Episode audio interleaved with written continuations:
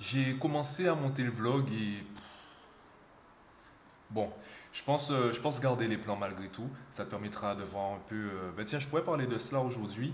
Pourquoi je continue en fait à faire euh, des vlogs tous les jours? Pourquoi je continue à publier une vidéo par jour? Parce que parfois, franchement, c'est difficile.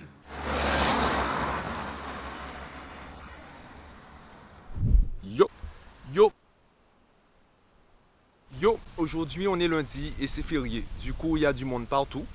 En plus, il y a du soleil, il y a du vent. Je ne sais pas où enregistrer. Du coup, j'enregistre dans ma voiture.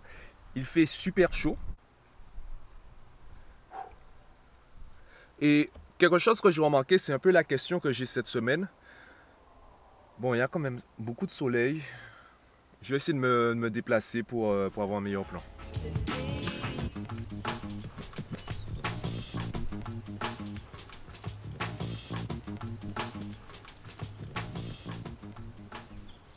Bon, ben, je prends une pause du coup. Aujourd'hui, j'avais prévu de te parler de plusieurs choses et c'est vrai que déjà le simple fait d'avoir raté ces plans, ça me rappelle à quel point c'est parfois compliqué de publier tous les jours.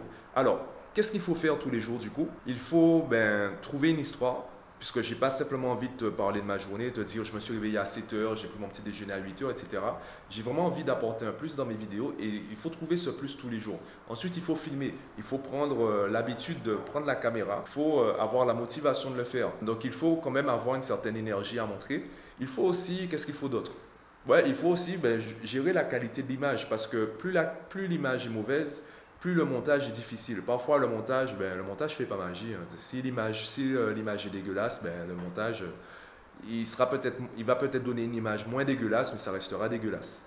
Donc, il faut gérer tout cela. Il faut prendre le temps de faire tout cela. Il faut avoir l'énergie pour bien faire tout cela. Et ça peut paraître dissuasif tous les jours. Pourquoi je continue de le faire? C'est parce que déjà, ça me permet d'avoir une routine. J'aime bien avoir des, des habitudes. Par exemple, aller à la plage, c'est quelque chose que je garde pour me détendre, pour également m'isoler. Du coup, ça me permet d'avoir euh, certaines habitudes et ne pas avoir à réfléchir à tout cela. Et ça rejoint un peu tout cela, ça rejoint un peu euh, la question que je me pose depuis quelque temps, puisque depuis euh, le début de la semaine, voire la semaine dernière, je te parle énormément de pensées positives, de pensées négatives, de conditionnement, etc. Et la question que je me pose depuis 2-3 jours, c'est ai-je vraiment envie de faire cela ou suis-je en train de fuir quelque chose? Et là où cette réflexion m'a mené, c'est concernant les interactions sociales. Pour moi, l'erreur qu'on fait, c'est de croire que égoïsme et bienveillance, c'est forcément incompatible, même contradictoire. Du coup, en fait, on va partager la pensée qu'il faut, faut penser aux autres. Il faut même faire passer les autres avant soi. Du coup, ben, tout le monde essaye de rentrer dans cette définition qu'on a d'être quelqu'un de bien et on ne prend pas de plaisir à le faire. Si tu donnes avec l'intention de recevoir en retour, principe de réciprocité qui est un biais cognitif, est-ce qu'on peut vraiment appeler ça un don? Est-ce que tu es vraiment en train de donner? Si tu aides quelqu'un parce que tu estimes qu'il faut aider la personne, est-ce que tu es vraiment en train d'aider la personne? Ou es-tu en train simplement de remplir un rôle, de remplir une obligation que la société ou tes parents t'ont donnée?